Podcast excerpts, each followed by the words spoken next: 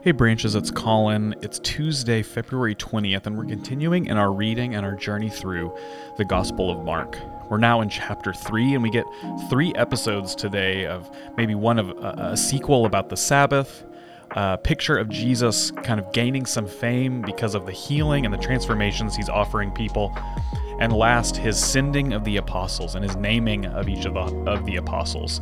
And part of that is a little bit of a spoiler because uh, mark is looking back on jesus' story in retrospect on one of the apostles in particular and what we can expect to see from him later in the story.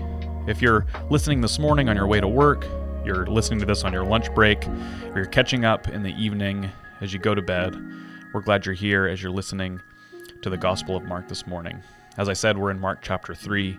Hear this from the first verse through the 19th verse. It says this Again he entered the synagogue, and a man was there who had a withered hand. They watched him to see whether he would cure him on the Sabbath, so that they might accuse him. And he said to the man who had the withered hand, Come forward.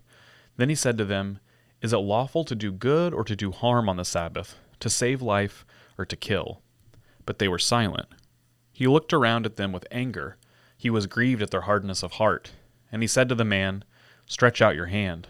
He stretched it out, and his hand was restored. The Pharisees went out and immediately conspired with the Herodians against him, how to destroy him. Jesus departed with his disciples to the sea, and a great multitude from Galilee followed him. Hearing all that he was doing, they came to him in great numbers from Judea, Jerusalem, Idumea, beyond the Jordan, and the region around Tyre and Sidon he told his disciples to have a boat ready for him because of the crowd, so that they would not crush him. For he had cured many, so that all who had diseases pressed upon him to touch him. Whenever the unclean spirits saw him, they fell down before him and shouted, You are the Son of God. But he sternly ordered them not to make him known.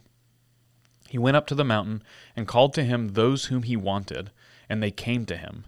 And he appointed twelve, whom he had also named apostles to be with them, and to be sent out to proclaim the message, and to have authority to cast out demons.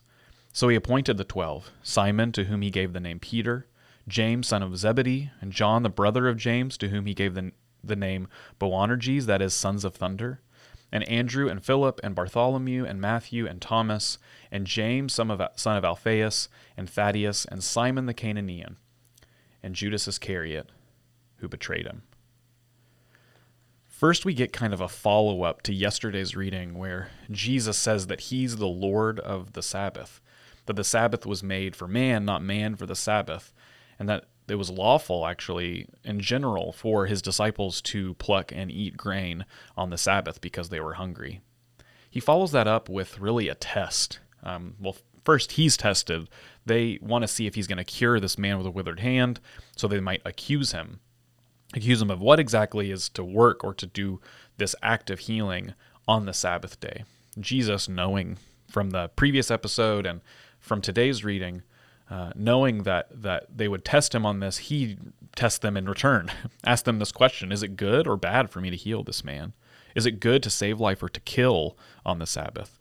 The answer is obvious. I think if you look in your own conscience, you know it's good. It's good on the Sabbath day. It's good in the time of rest where we're reflecting on God to also offer transformation and healing and hope on the Sabbath day, even if technically, even if by the letter of the law, it's unlawful.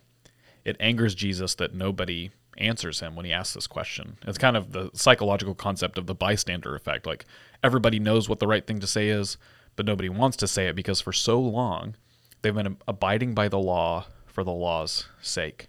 And he's angered at their hardness of heart. He's angered that they're not moved as he is moved with compassion by the love of God to heal this man's hand.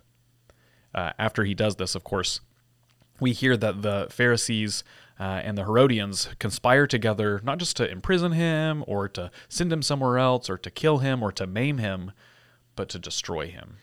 They're threatened by his ability to have authority even over the law even over the Sabbath itself, even over this thing that they've been doing for so long together as a community. They're threatened because their power and influence is being taken away by this new first century prophet and rabbi. Then we see again a sign of Jesus' authority, but also of his gaining fame, that the people he's healed, and in fact, he's told them not to tell anyone, have told people because they're whole again and they can't help but tell people. Again, it's that maybe question of uh, reverse psychology. Is he telling them not to tell so that they'll tell even more? This news about Jesus just cannot be contained. And so everyone who's diseased in any way just wants to even be near him, not just to be spoken to or to be healed directly, but just to, to be near him and to touch him. And then we hear again unclean spirits, demons, verbally saying, You are the Son of God. There's something about being in the presence of Jesus that brings this identifying name come out of the mouths of unclean spirits. But Jesus again orders them not to tell anyone. He has some specific purpose for keeping his identity secret. Then we get a picture of Jesus going up onto the mountain, some specific mountain, and gathering the 12 who he's going to send. That's what the word apostle actually means sent ones.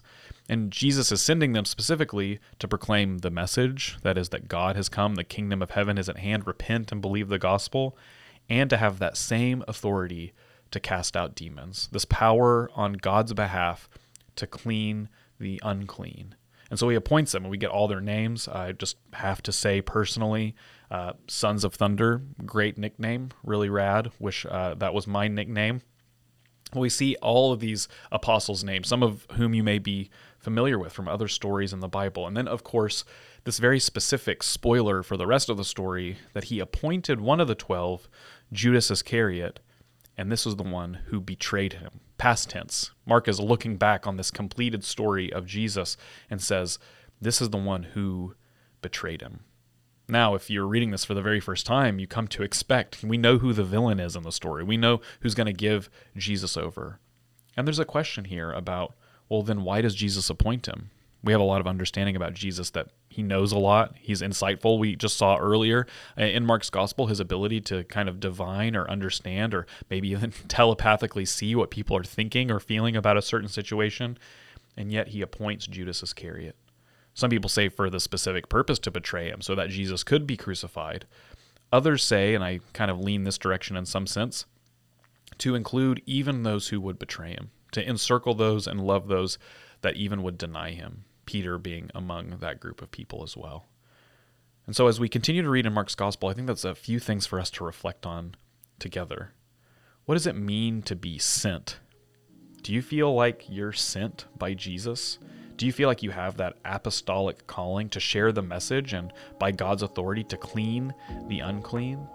Are you uh, with the Pharisees or the Herodians or the disciples or the ones great in number who are sick, surrounding themselves with each other and pressing in on Jesus, even just to be near him to be healed? Have you experienced that healing of Jesus?